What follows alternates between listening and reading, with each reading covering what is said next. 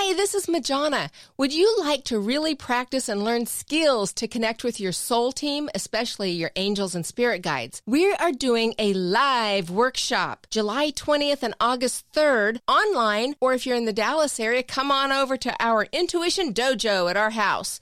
Hurry and check out lifeafterliferadio.com forward slash events to register and get more information. We start July 20th. That's lifeafterliferadio.com forward slash events. Welcome to the Life After Life podcast, where we explore our soul's physical and non physical journey. I'm Majana. Let's discuss angels, guides, and loved ones from the other side. Hello and welcome back, Thomas and Majana. Got a good one today. yes, we do.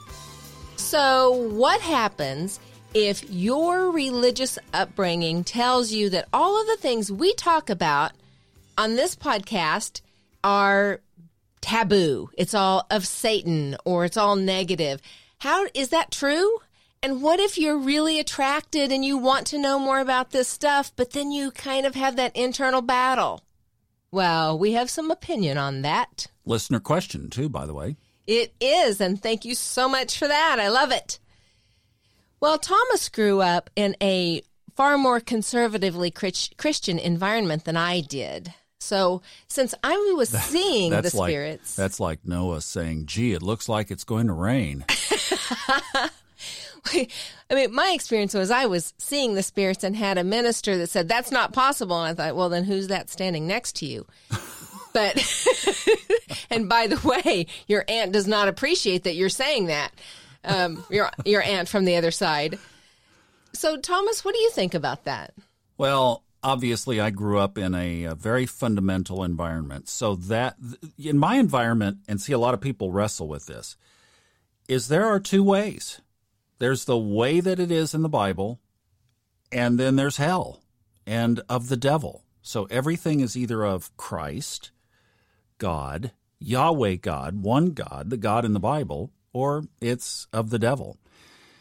And I grew up with that. And it's amazing how that belief system has a hold on people, number one. And it has a tremendous hold. Because it's fear based.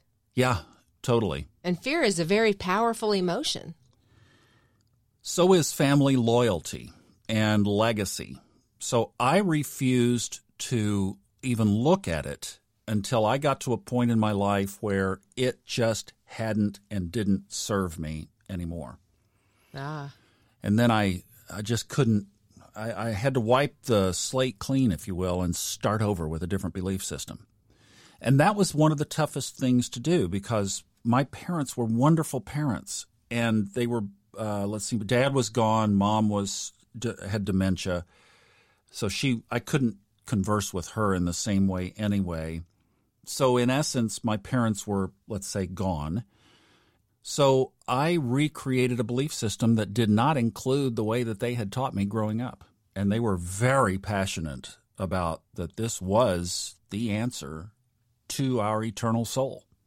So, you were uncomfortable enough in the way your life was that you had to make a change to find some comfort. Yeah, totally. And that included the only way I could do it, and a lot of people would not do it this way, and this is not the right way. I'm not right here at all, but the desk that all of this equipment is set up on has a glass top and white underneath it. So Majana and I all the time take dry erase markers and write on the desk. And then sometimes I'll come in with a cloth and some Windex and just wipe it clean. That's what I had to do. Clean slate. I had to wipe it to the where was nothing. And then I took the marker in my hand and decided what I was going to write back on the desk. And that's how I had to believe it. I had I had that's what I had to do. And part of that belief system was that and this is so funny because once you start picking this apart, it just falls apart so quickly. But one of the belief systems was that any spirit not of Jesus was of the devil. So, yes, for all of my early years, all of my teenage years, and then I was headed to the ministry. I was going to go be a Baptist preacher went to college and my other love got a hold of me, and that was broadcasting. It wasn't me, it was broadcasting. I didn't meet you until I was older than Methuselah. Excuse me. I'm older than her. But uh, yeah, so we, John and I met six years ago, this month actually. We met six years ago in 2013 in June. So happy anniversary, dear. Thank you, honey. On that. so uh, yeah, I thought that this kind of stuff was spooky and of the devil. And anybody asking that question can totally relate to what you're saying. That's true. And I love that saying that um, I've heard it in many different ways, but basically, you don't make change until the universe or God makes life so uncomfortable for you that you have to make change. You know, I think a lot of it went back to family loyalty. I mean, that was the doctrine, that was the teaching of my parents. That was a legacy, if you will. That was a gift that they gave. And my brother and I, neither of us, uh, neither of us rebelled when we were teenagers we were good kids. My brother and I were the kids you wanted to raise, folks. I'm telling you, we we just didn't rebel. We weren't bad. We didn't drink alcohol. We didn't party. Nobody got caught doing anything bad. The worst I got in trouble, the worst I got in trouble as a teenager was not calling my dad on a Sunday afternoon to tell him that we were staying out of the lake with a group of friends, church friends, water skiing until about 7:30 in the evening. And they were concerned. And that was it. That was all they had to worry about. there and, you go. And being a lover of water and fishing and being a water sign, I had water all over me and, and being comfortable on the lakes around Oklahoma was just no big deal. It was something we did. Then after making those changes, I started narrating these audio books for Fred Dodson.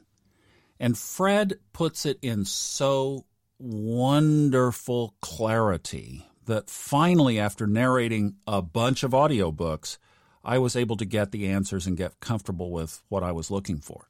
So, to condense all of that, you wouldn't want to go through listening to all the books I listened to, but I can recommend a few of them. If you email Majana at lifeafterliferadio.com, I will suggest some audiobooks if you want to do some deep dive on this. But the short of it is there's a scale of consciousness. Okay? Low on the scale on our in our earthly plane, let's say emotions like hate and guilt and sorrow and depression and anxiety. High on the scale, love, joy, peace, bliss. Okay? That scale transcends to the non physical realm. And not only that, but as we've talked around, and we'll have a lot more on this coming up, but there are realms outside of our earthly plane that fit into the scale of consciousness. So we go from low to high out there. And if you just apply the scale of consciousness to the non physical, you get about 90% of your answers.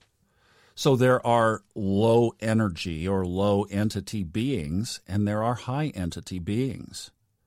And the whole concept of heaven and hell fits beautifully into the scale as well. That a torturous uh, existence after we pass would be the equivalent of hell. A blissful pass would be the equivalent of heaven.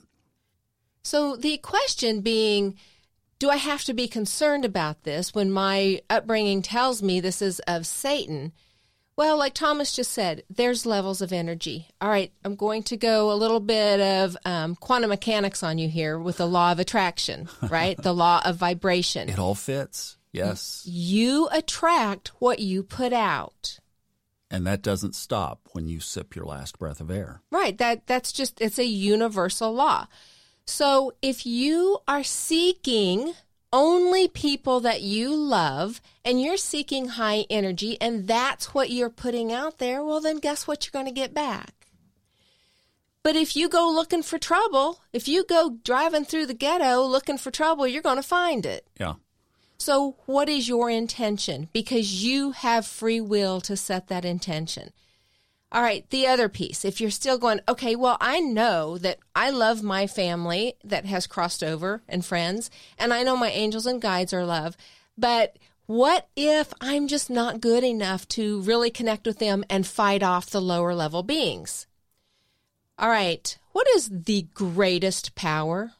That we have on in our physical plane? Anywhere. In all Ah. planes. In all planes in the whole universe. I'm The- going to go to a Bible verse. A lot of people will connect with this What is that? from 1 Corinthians. And the greatest of these is love. Where's the jackpot sound? ding, ding, ding, ding. we need ding. a sound effect. Yeah, exactly. The greatest power is love. So if God is love, God is pure love, and God created everything else, then is not love the most abundant force in the universe?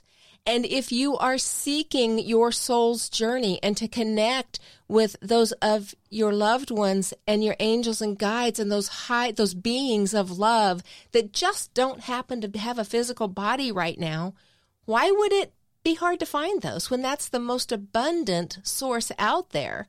And love overpowers everything.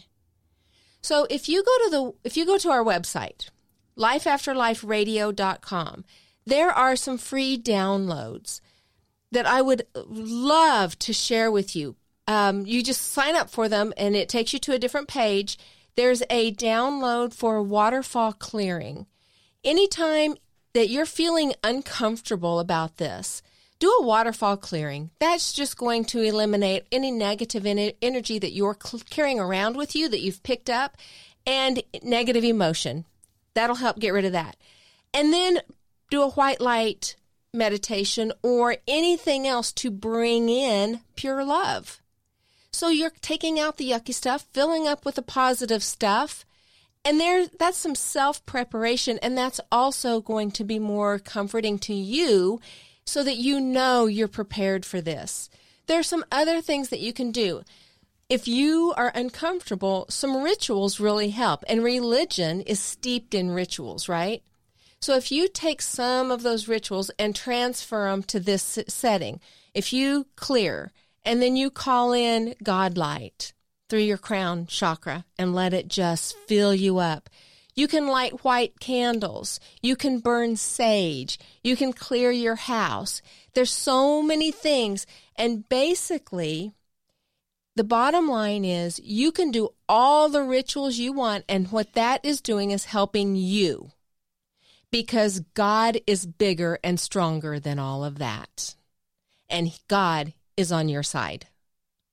So if I there's no doubt in my mind, I've been doing this since I was 3 years old. There's no doubt in my mind if you are vibrating high and you want to bring in and connect with loving beings, you are more than fully protected. You're you're good. Go for it. That's why an awareness of this is so important. And Yeah. really studying this and understanding how this works and not believing in an indoctrinated system just because somebody says is critical. Once you understand that, it gives you so much freedom. It's freedom. And this is what I love to those people asking this question is thank you, thank you, thank you for questioning. Yeah. That is such, you know what, as a human, I think that that is our number one gift that we have is free will to question and not follow blindly. So this, just like anything else, just go inside. And if it is of love and it feels right to you, then it's okay. If it doesn't feel right to you, let it go.